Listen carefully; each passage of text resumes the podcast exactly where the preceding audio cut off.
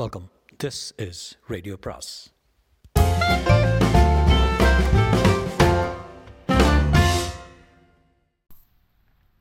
பொன்னியின் செல்வன் அத்தியாயம் இருபத்தி ஒன்று. உயிர் ஊசலாடியது. ஒரு கண நேரம் ஒரு யுகமாக தோன்றக்கூடிய சந்தர்ப்பங்கள் சில உண்டு. அவற்றில் ஒன்றும் இப்போது பாரதிக்கு நேர்ந்தது. அவள் கண்ணை மூடிக்கொண்டு துர்கா பரமேஸ்வரியை பிரார்த்தனை செய்து கொண்டு ஓட்டுக்கூரை ஓடத்தில் சுழன்று சென்ற நேரம் சில வினாடிகள் தான் இருக்கும். ஆயினும் அவை சில யுகங்களாகவே அவளுக்கு தோன்றின. பின்னர் ஏற்பட்ட ஒரு பெரிய அதிர்ச்சி அவளுடைய தேகத்தை எல்லாம் குலுக்கி போட்டபோது அவளுடைய கண்களும் திறந்து கொண்டன. கூரை ஓடம் ஆற்றங்கரை மரத்தின் வேரில் மோதியதனால் அந்த அதிர்ச்சி உண்டாயிற்று என்பதை அவள் அறிந்தாள். அதனால் அந்த கூரை சுக்கல் சுக்கலாக போது ஆனபோது து அதிர்ஷ்டவசமாக வானதியின் பாதி உடம்பு வளைந்திருந்த மரக்கிளைகளில் சிக்கிக் கொண்டிருந்தது. அதனால் அவள் மரத்தின் வேர்களில் மோதப்படாமல் தப்பினாள்.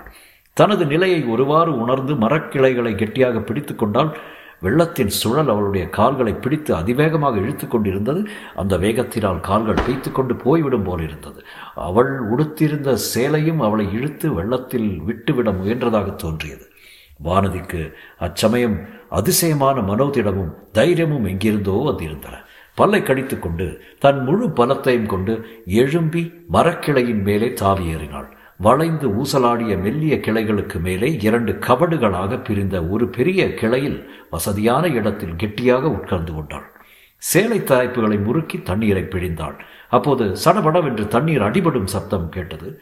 சற்று முன்னால் அவள் கண்களை மூடிக்கொள்வதற்கு முன்னால் பார்த்த முதலையின் நினைவு வந்தது. கீழே குனிந்து நாலு பக்கமும் உற்று பார்த்தால் முதலில் முதலையின் வால் தண்ணீரை அடிக்கும் காட்சி மட்டும் தென்பட்டது. முதலையின் உடம்பில் பெரும்பகுதியை அவள் ஏறி வந்த ஓட்டுக்கூரையின் உடைந்து சிதறிய பகுதிகள் மறைந்து கொண்டிருந்தன. சிறிது சிறிதாக முதலை தன் வாலின் உதவி கொண்டும் உடம்பை அசைத்தும் நெளிந்தும் அந்த கூரை பது பகுதிகளிலிருந்து முழுவதும் விடுவித்து கொண்டு வெளிவந்தது.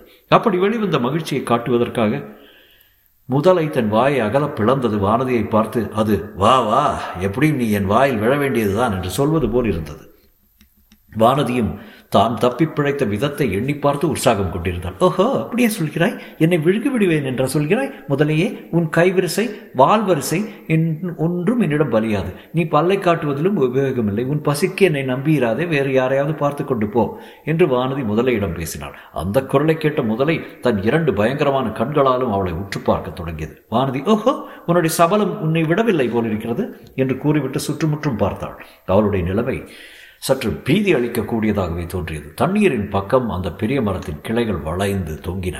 ஆனால் கரையின் பக்கத்தில் அப்படி தாழ்ந்திருந்த கிளைகளே காணவில்லை. அடிமரத்தின் வழியாக இறங்கினால் அங்கே வேர்களோடு வேறாக முதலை காத்து கொண்டிருந்தது. நதியின் பக்கம் வளைந்திருந்த கிளைகளில் இருந்து குதித்தால் மடுவின் சுழல் அவளை சுற்றி சுற்றி பாதாளத்துக்கு இழுத்து போக காத்திருந்தது. அந்த பெரிய சுழலை சற்று நேரம் உற்று பார்த்து கொண்டிருந்தால் கூட தலை சுற்றும் போல தோன்றியது. கரைப்பக்கம் கிளைகள் உயரமாக இருந்தாலும் பாதகமில்லை, எப்படியாவது குதித்து சமாளிக்கலாம் என்று எண்ணி மரக்கிளைகளின் வழியாக நடந்து மறுபக்கம் போக எத்தனித்து எழுந்தாள். ஏற்கனவே வெகு தூரம் வெகு நேரம் அவளுடைய உடம்பின் கீழ் பகுதி முழுவதும் தண்ணீரில் இருந்தபடியால் கால்கள் சில்லிட்டு போயிருந்தன. எழுந்து நிற்க முயன்ற போது கால்கள் விடவிடவென்று நடுங்கின. சிச்சி கால்களே, உங்களுக்கு என்ன வந்து விட்டது என்று சொல்லிவிட்டு வானதி மறுபடி உட்கார்ந்து கொண்டால் யாருக்கு பொறுமை அதிகம், முதலைக்கா தனக்கா என்று யோ சோதித்து பார்க்க வேண்டியதுதான் போலும். இச்சமயம் கஜேந்திரனின் பிளிரல் சத்தம் கேட்டு வானதி திடுக்கிட்டாள். சற்று முன் நதியை குறுக்கே கடந்து கரையேறி மேற்கு நோக்கி சென்ற யானை திரும்பி வந்து கொண்டிருந்தது. அதே சமயத்தில் ஆற்றின் கரை ஓரமாக படகு ஒன்று வருவதையும் கவனித்தாள். அந்த படகில் இருவர் இருந்தார்கள். ஆமாம், அந்த இருவரில் ஒருவன் ஜோதிடரின் சீடன், இன்னொருத்தி பூங்குழலிதான். கடைசியில் தன்னை காப்பாற்றி அழைத்து போக பூங்குழலிதான் வர வேண்டும். படகு மரத்தின் அடியில் வந்தது. மரக்கிளை மேல் உட்கார்ந்திருந்த வானதி ஏ பூங்குழலி பார்த்து விட்டால் சிரித்துக்கொண்டே, இளவரசி, நல்ல இடம் பார்த்து ஒளிந்து கொண்டீர்கள், சீக்கிரம் இறங்கி வாருங்கள், அதோ அந்த யானையின் மேல் வருகிறது யார் தெரியுமா என்று கேட்டாள். வானதியின் மனத்தில் சட்டென்று உண் உண்மை உதயமாகிவிட்டது. ஆனாலும் அதை உறுதிப்படுத்திக் கொள்வதற்காக, தெரியாதே யார் என்று கேட்டாள். தாங்கள் யாரை தேடிக்கொண்டு புறப்பட்டீர்களோ அவர்தான், இளவரசர் தான் என்றார் பூங்குழலி. வானதி அடங்கா வியப்புடன் யானையின் மேல் வருகிறவரை சில கணம் பார்த்து கொண்டிருந்தால் அவள் அவர் அருகில் வரும் சமயத்தில் தான் மரக்கிளையின் மேல் உட்கார்ந்திருப்பது மிக்க அசம்பாவிதம் என்று தோன்றியது. பூங்குழலின் யோசனைப்படி அவளுடைய படகில் இறங்கிவிட வேண்டியதுதான் என்று எண்ணி கீழே பார்த்தாள். அச்சமயம் படகு வெள்ளத்தின் எக்ஸ்கியூஸ் மீ. அச்சமயம் படகு வெள்ளத்தின் வேகத்தினால் மரத்தடியில் நிற்க முடியாமல் நகர்ந்து செல்வதை கண்டாள். படகுடன் போக விரும்பாமல் பூங்குழலி தாவி குதித்தையும் பார்த்தாள். ஐயோ, இது என்ன? பக்கத்தில் பயங்கர முதலை கிடப்பதை இந்த பெண் கவனிக்கவில்லையா என்ன? ஒரு கணத்தில் ஒன்பதனாயிரம் எண்ணங்கள் வானதியின் உள்ளத்தில் எழுந்து கொந்தளித்தன. அவள் வாயிலிருந்து ஏதோ உளறி குளறி வார்த்தைகள் வந்தன. முதலை என்பது மட்டும் பூங்குழலியின் காதில் விழுந்தது. அவள் திரும்பி பார்த்தாளாம். அவளுக்கு வெகு சமீபத்தில் பிரம்மாண்டமான முதலை அதன் வாயை பிளந்து கொண்டிருந்தது. பூங்குழலி திரும்பி பார்த்த சமயம் முதலை தன் வாலை ஓங்கி தண்ணீரில் அடித்தது. பூங்குழலி எவ்வளவு தைரியசாலிதான்! எத்தனையோ அபாயங்களை சமாளித்திருக்கிறாள். ஆனால் பத்தடி தூரத்தில் வாயை பிளந்து கொண்டிருக்கும் முதலைக்கு முன்னால் மனோதைரியத்தை மட்டும் வைத்துக்கொண்டு என்ன செய்ய? காரணம் தப்பினால் கரணம் தப்பினால் மரணம். ஒரு வினாடியில் உயிர் தப்பாவிட்டால் முதலையின் வாயில் போக வேண்டியதுதான். எப்படி உயிர் தப்புவது? மறுபடியும் படகில் ஏறிக்கொள்ள வேண்டியதுதான். இவ்வாறு எண்ணி பூங்குழலி தண்ணீரில் பாய்ந்தாள். படகு அதற்குள் கொஞ்ச தூரம் போய்விட்டது. ஜோதிடரின் சீடன் படகை அவ்விடத்தில் நிறுத்த முடியாது என்று தீர்மானித்து சற்று கீழ்ப்புறம் சென்று கரையோரமாக அதை ஒதுக்க எண்ணி கொண்டு போனான். பூங்குழலின் ஆபத்தான நிலையை அவன் கவனிக்கவில்லை. படகை பிடிக்க தாவி நீந்தி சென்ற பூங்குழலி அலைமோதும் கடலை காட்டிலும் காவேரி வெள்ளத்தின் கரையோர சுழல் அபாயகரமானது என்று கண்டாள். சுழலின் வேகம் அவளை கீழ்நோக்கி இழுத்தது. முதலை அவள் பின்னால் அவளை பிடிப்பதற்காக நகரத் தொடங்கிவிட்டது என்பதை உணர்ந்தாள். இந்த நிலையில் அவளுடைய சேலையின் தலைப்பு வளைந்திருந்த மரக்கிளைகளை மாட்டிக்கொண்டு அவளுடைய நிலைமையை மேலும் அபாயகரமாக்கியது. இதையெல்லாம் மேற்கிளை மீது அமர்ந்திருந்து வானதி கண்டாள்.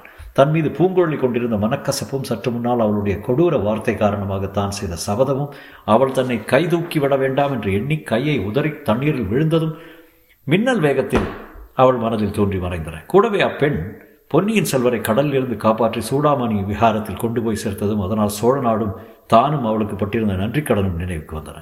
அதோ யானை மீது அவர் வந்து கொண்டிருக்கிறார். அவர் வருவதற்குள்ளே இவள் முதலை வாயில் அகப்பட்டு கொண்டு விட்டால் அவர் மனம் என்ன பாடுபடும்? தன்னை பற்றி அவர் என்ன எண்ணுவார்? பார்க்க போனால் தன்னை காப்பாற்றும் எண்ணத்துடன் அல்லவா இவள் தொடர்ந்து வந்து இந்த அபாயத்துக்கு உள்ளாயிருக்கிறாள். இவ்வளவு எண்ணங்களும் இங்கே நேயர்கள் படிப்பதற்கான நேரத்தில் நூற்றில் ஒரு பங்கு நேரத்திற்குள்ளே வானதியின் உள்ளத்தில் தோன்றின. வாயுவேகம் மனோவேகம் என்று சொல்வதும் வெறும் வார்த்தை என்று எல்லா வேகங்களுக்குள்ளும் சிந்தனையின் வேகம்தான் அதிக வேகமானது. இவ்விதம் எண்ணமிட்ட நேரத்திலேயே தன்னுடைய கடமை இன்னதென்பதையும் வானதி நிச்சயித்து விட்டான். மேற்கலையிலிருந்து ஒரு கிளை கீழே இறங்கி அதன் மீது படுத்த வண்ணம் கைகளை கீழே நீட்டினாள். பூங்குழலின் தலைக்கூந்தலை வாரி பிடித்து கொண்டாள். பூங்குழலி மேல் நோக்கி பார்த்தாள். வானதியின் கைப்பிடியிலிருந்து அவள் தப்பி செல்ல முடியவில்லை. ஒரு கரத்தை மேலே நீட்டினாள். வானதி இப்போது அந்த கரத்தை பிடித்து கொண்டாள். பூங்குழலியை மேலே இழுக்கத் தொடங்கினாள். இன்னொரு கையினால் மரக்கிளை ஒன்றை பற்றி கொண்டு பூங்குழலி வெள்ளத்திலிருந்து மேலே எழும்பினாள். வானதி இருந்த கிளையிலேயே அவளும் தாவி ஏறினாள். இரண்டு பேரையும் தாங்க முடியாமல் அந்த கிளை வளைந்தது. பூங்குழலியும் மேலே ஏற முயற்சித்தாள். அந்த முயற்சியில் அவளுடைய கால்கள் தடுமாறின.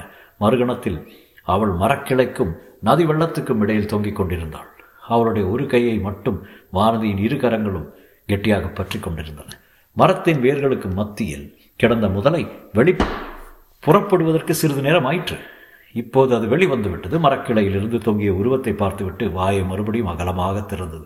பூங்குழலின் உடலும் உயிரும் ஊசலாடி கொண்டிருந்தன. வானதியின் மெல்லிய கரங்கள் பூங்குழலின் வைர உடலின் கனத்தினால் இற்று விழுந்துவிடும் போலிருந்தது. அவளுடைய உள்ளமோ எந்த கணத்தில் பூங்குழலி தன் கையிலிருந்து நழுவி முதலையின் வாயில் விழுந்து விடுவாளோ என்று எண்ணத்தினால் துடி துடித்தது. அத்தகைய விபத்து நேர்ந்து விட்டால் பிறகு இளவரசரின் முகத்தை அவள் ஏறிட்டு பார்க்கவே முடியாது. பூங்குழலி விழும்போது அவளும் கூட விழுந்து உயர விடுவதே மேலானது. அப்படித்தான் செய்ய வேண்டும். அதோ யானை நெருங்கிவிட்டது. இளவரசர் அதன் மேல் வருகிறார். அவர் வந்து காப்பாற்றும் வரையில் பூங்குழலியை விட்டு விடாமல் இருக்க இந்த கரங்களில் சக்தி இருக்குமா? யானை ஆற்றங்கரையில் வந்து மரத்தடியில் நின்றது. மறுபடியும் ஒரு தடவை பிளிறியது. அந்த சத்தத்தை கேட்டு முதலை அந்த பக்கம் திரும்பி பார்த்தது. என்ன நினைத்து கொண்டதோ என்னவோ மறுபடியும் மரத்தின் வேர்களுக்கு மத்தியில் சென்று படுத்துக் கொண்டது. வானதியும் மரக்கிளையின் மீது குனிந்த வண்ணம் யானையை பார்த்தாள். அதன் மேலிருந்தவரையும் பார்த்தாள். ஆம், அவர் இளவரசர் தான், பொன்னியின் செல்வர் தான். யானைப்பாகா யானைப்பாகா, அன்றொரு நாள் பறவை குஞ்சுகளை காப்பாற்றியது போல் இன்றைக்கு இந்த பேதை பெண்களை காப்பாற்று என்று தனக்கு மட்டும் கேட்கக்கூடிய மெல்லிய குரலில் கூறிக்கொண்டாள். முடியாது, இனி இந்த ஓடக்கார பெண்ணை தாங்க முடியாது. இனி ஒரு நிமிஷம் தாமதித்தாலும் தோள்பட்டைகளிலிருந்து கைகள் தனியாக பீந்து விழுந்து விடும். அப்பப்பா, இவள் பெயர் பூங்குழலி, ஆனால் என்ன கனம் கனக்கிறாள்! இரும்பினால் செய்த உடம்பு போல் அல்லவா இருக்கிறது. யானைப்பாகா யானைப்பாகா, சீக்கிரம் வரமாட்டாயா! பூங்குழலி கிரீச் என்று கத்தினாள். அதை கேட்ட வானதி அவளை முதலை பிடித்து கொண்டதாக எண்ணினால் சொல்ல முடியாத பயங்கரம் அவள் மனதில் குடிகொண்டது. கண்களை இறுக மூடிக்கொண்டாள். அவளுடைய கைகளை பிடித்து கீழ் நோக்கி இழுத்து கொண்டிருந்த கனம் மேலும் அதிகமாயிற்று. முதலை தான் பூங்கோளை பிடித்து இழுப்பதாக எண்ணி கண்ணை மூடிய வண்ணம் அவளை இன்னும் கெட்டியாக பிடித்து மேலே தூக்க முயன்றான். கையை விடு வானதி, கையை விடு என்று செவியில் அமுதன ஒலித்த